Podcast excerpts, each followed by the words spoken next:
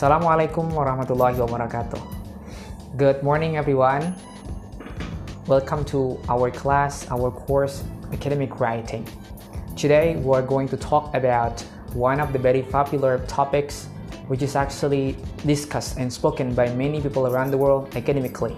That is how to make research paper. So, everyone, when we would like to make a research paper, there are actually a very universal uh, structure that we need to, to take into considerations. The first one, maybe we know it, uh, the name or the term is abstract. The second one is, yeah, of course, introductions. And the third one, we know uh, the body of the research itself, we can call it as uh, research or literature review. And the next one is methodology, uh, the last one, this is kind of the main course. You can call it as finding and discussions. And the last one is conclusion. So some people may say there is another one that is recommendations, yeah, and suggestion. But we can involve in conclusions anyway.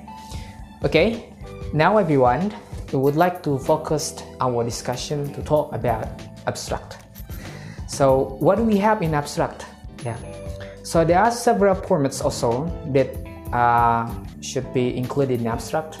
Yeah, one of which, yeah, uh, I would like to tell you just only one format.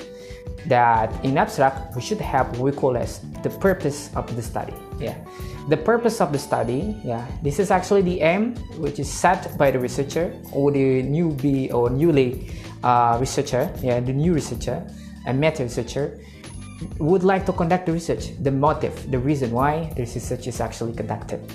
And the second one, what should we have in the abstract is a methodology. So this is kind of the creations that they designed uh, for the objective way to try to find out the answers.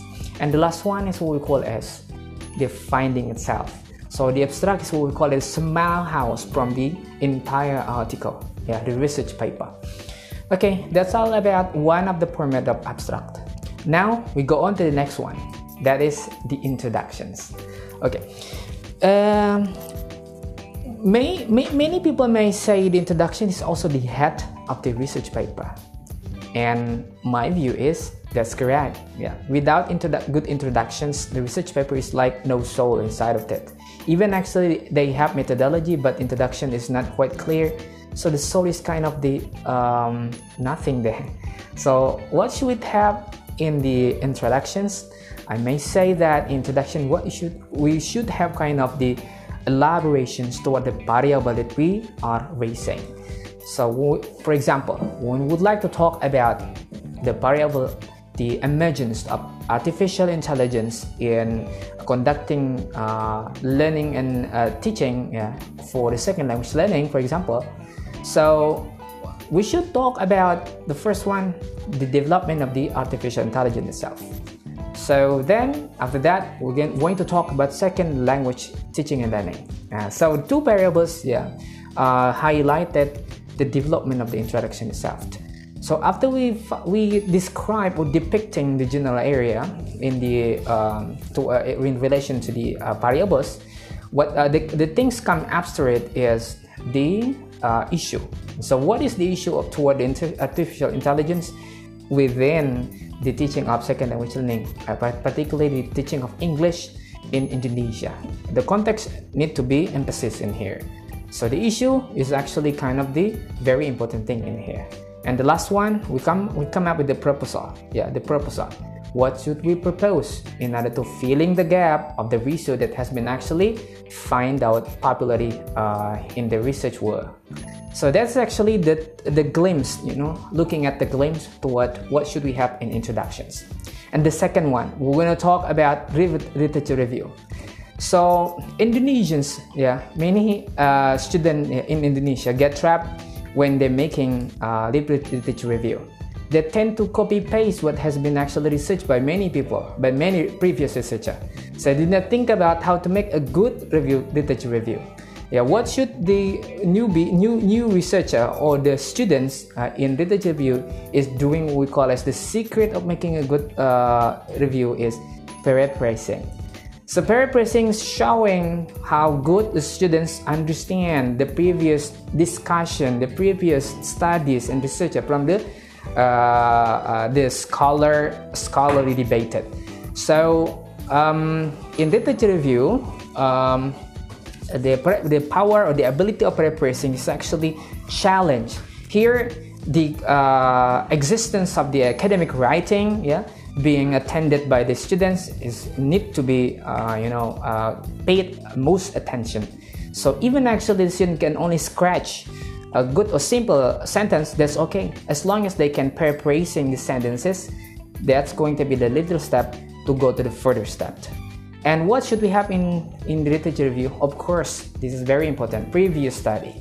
So the absence of previous study it means uh, ignoring to what, is actually developing right now today. So we don't want anyone, yeah, to talk about something similar to the previous one. We need to find out something new. So something new, we can call it gap or research gap here must be actually coming from or based on the previous study or previous research. So literature review uh, to, or re review of literature is a very prominent in order to be a skilled by the student or by the new researchers in order to make a good research.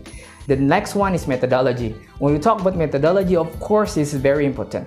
Everyone knows about quantitative and qualitative methodology.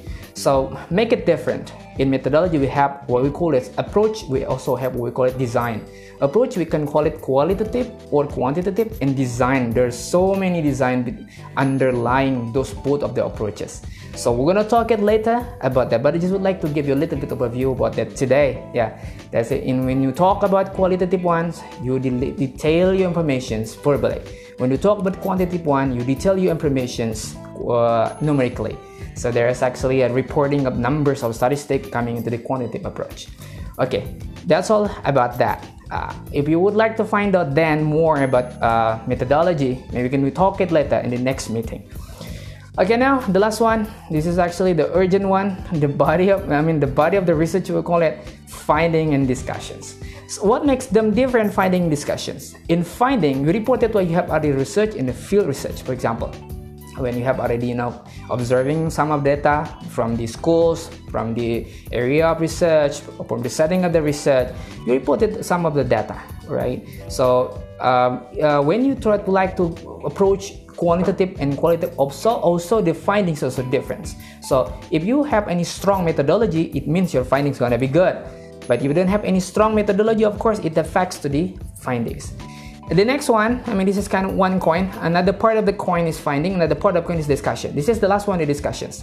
When we talk about discussion what should we have in a discussion? Discussion means the combination between theoretical framework within the finding itself. So what you have found already in your research will be emphasis will be strengthened by the uh, literature review. So the combination within of it the ability to enter the two and make it uh, you know uh, make it match between them will be actually uh, something powerful for your discussions so it is actually a, uh, you know need time in order to be able better in uh, making discussions we're going to talk it later in the next meeting actually when we talk about how to make a good discussions and the last one, last not but not the least, actually the conclusions. What should we have in conclusions?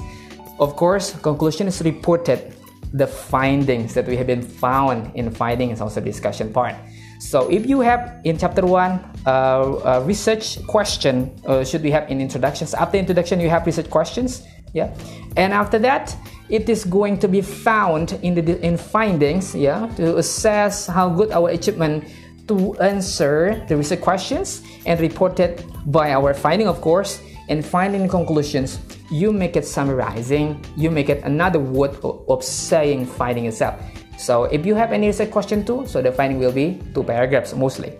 And what about the suggestion recommendation? Uh, some research paper included suggestion and also the recommendation in conclusion but some other part uh, are making uh, separately different or uh, uh, after the conclusions so that is actually what should we, we write down in the conclusions. And after that the last one references of course. If you have any good literature review your references also good and many actually in that way.